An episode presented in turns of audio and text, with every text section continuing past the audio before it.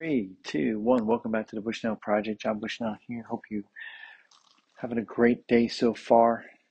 And we are at a reading in Exodus. We're up to chapter 34. Exciting part here where Moses interacts with God again. and so let's just let's just dive in. As I'm trying to encourage us to stay in God's word, to be ministered by God's word. And this has got a great passage of God speaking about himself. And, and I love this part. I mean, I love all of it, but this is there's a really cool part here. So let's get into it. Exodus chapter 34. The Lord said to Moses, Cut your for, for yourself two tablets of stone like the first, and I will write on the tablets the words that were on the first tablets, which you broke. Be ready by the morning, and come up in the morning to Mount Sinai, and present yourself there to me on the top of the mountain. No one shall come up with you, and let no one be seen throughout all the mountain. Let no flocks or herds graze opposite that mountain. So Moses cut two tablets of stone like the first, and he rose early in the morning and went up to Mount Sinai as the Lord had commanded him, and took in his hand two tablets of stone. The Lord descended in the cloud and stood with him there and proclaimed the name of the Lord. The Lord passed before him and proclaimed, the Lord, the Lord, a God merciful and gracious, slow to anger and abounding in steadfast love and faithfulness, keeping steadfast love for thousands, forgiving iniquity and transgression and sin, but who will by no means clear the guilty, visiting the iniquity, iniquity of the fathers on the children and the children's children to the third and fourth generation.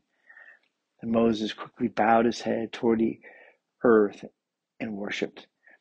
And he said, If now I have found favor in your sight, O Lord, please let the Lord go in the midst of us.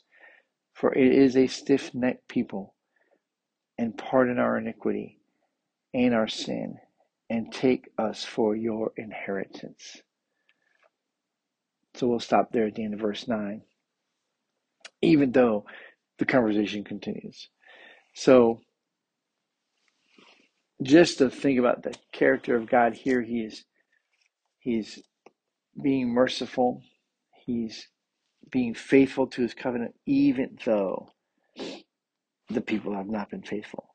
And that is what it's like today.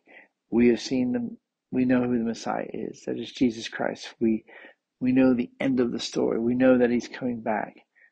And often, honestly, we are going astray. But God is faithful.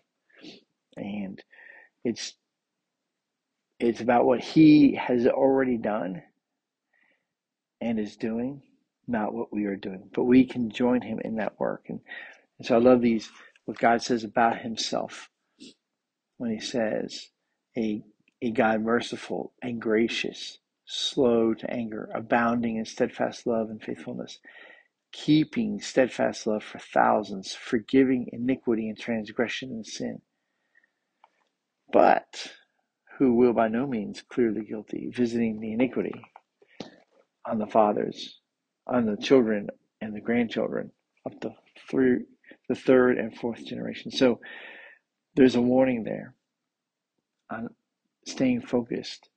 So even as you get older, if God blesses you with children, as He He did me, that you stay focused on raising your children, having a home that is God centered, and then discipling, coaching, whatever you want to call it, your children as they become your friends and and start their own families, that they are keeping God at the center and raising godly grandchildren, your grandchildren, but godly children to God, godly offspring and knowing that God is faithful. And so, but then also knowing that if we are sinners and we sin and we think we're getting away with something, that God can pass that on to generations beyond us. So there is a warning as to how how those generational curses, as some people call them, they happen. Here they are right here. But we'll see this as you read through the Bible, you'll see how the generations come into play and what these great sins are that are passed down. But for us today, I think a, a good thing to think about is just knowing that we worship a, an amazing God, the one true living God who is gracious, slow to anger, abounding in steadfast love, who is merciful and faithful, that he is his his love is perfect and everlasting. His mercy, as the psalmist says, is new every morning. So today, enjoy the new mercies of God and worship him in spirit and truth. God bless you guys. Have a good day. Talk to you soon.